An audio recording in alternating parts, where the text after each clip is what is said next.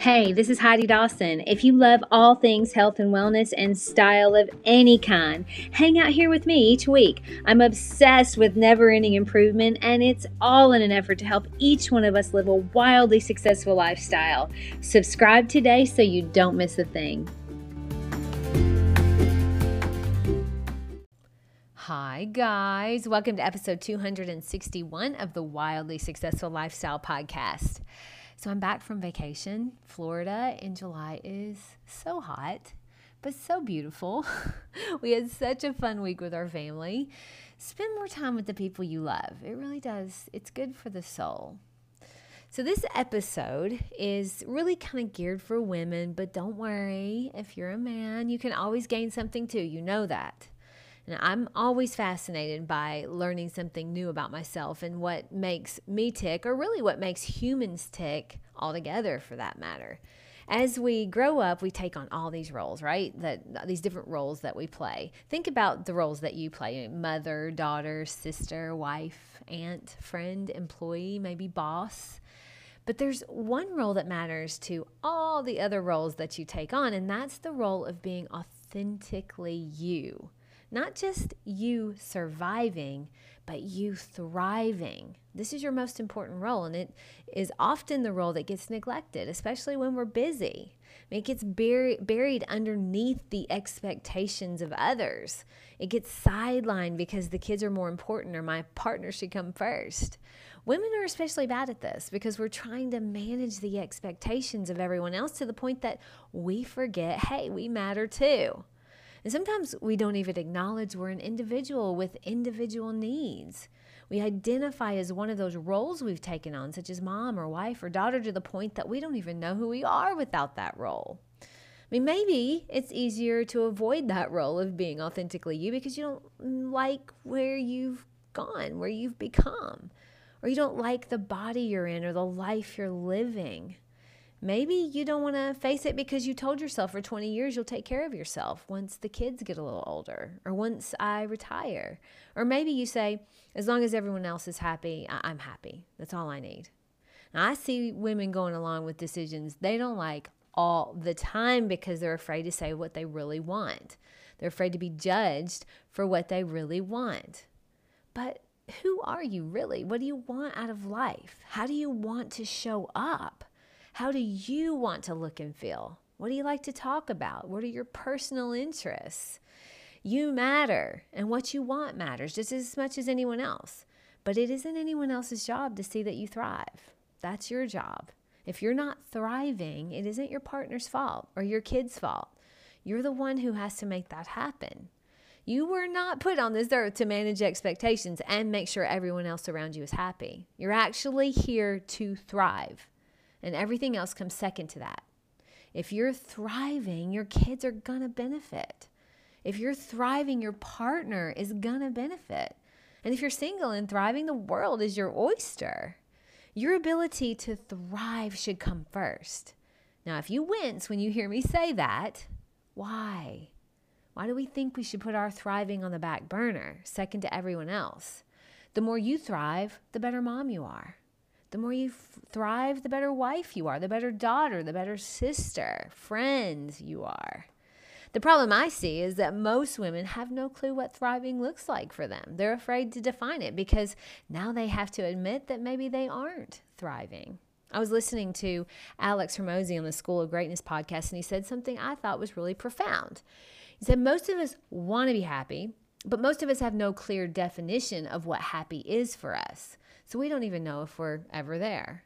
Same thing goes for thriving. If you have no idea what thriving looks like for you, how do you ever know if you're there? If someone asked you right now if you want to be thriving in life, what would you say? I mean, if you're honest, of course you want to be thriving. But my guess is that some of you listening would also say, well, I'm just doing what I can to survive right now. Thriving seems a little far off. And that's a fair answer. But I want to ask, what would thriving look like for you? Do you know what that is? And what's keeping you from it? As I was thinking about this episode, I defined thriving for myself, and it actually looks like this. I'm being intentional. I'm eating 80% for nutrition and health. My body is healthy and fit. I'm constantly improving. I'm being consistent with my career, and I'm being authentic in the roles that I play with other people. I recognize that I'm responsible for my own happiness and my own mental state, and no one can make me feel a certain way unless I let them. Now, of course, it's not always perfect, but every day I'm working on it. When I ask myself, okay, when I'm not thriving, what's keeping me from thriving? Sometimes, for instance, if I have a couple drinks, I'll eat things that causes my body problems. And then sometimes I create problems in my head that aren't there. And this causes a lot of problems. I do this a lot. I mean, I'm working on it though. I recognize it. Our little Yorkie has a puppy sitter that keeps her all the time when we travel, and she's been keeping her for over 7 years. She's our go-to when we travel. Well, this last week, we had a little bit of an overlap where she wasn't available, so we had a different sitter for a day.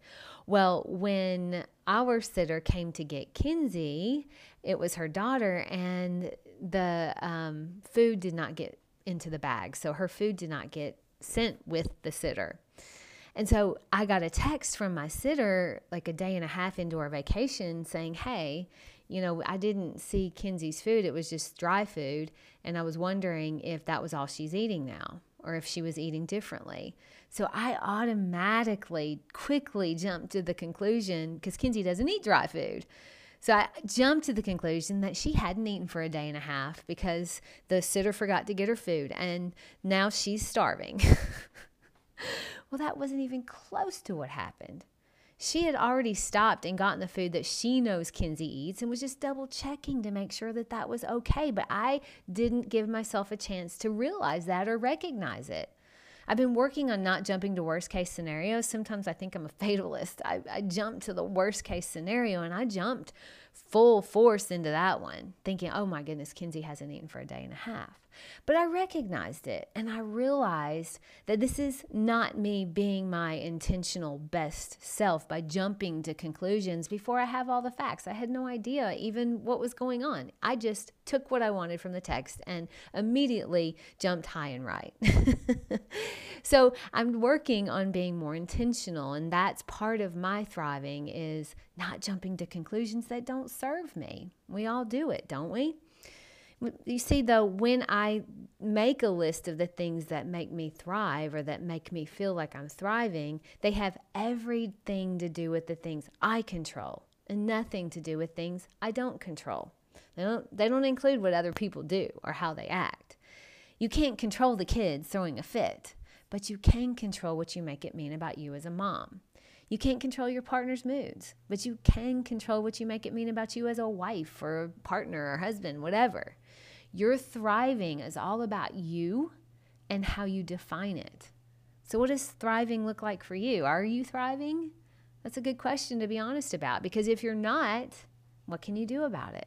Another point that Alex made was that most of us are looking for permission to do something for ourselves when what we really need to be asking for is support.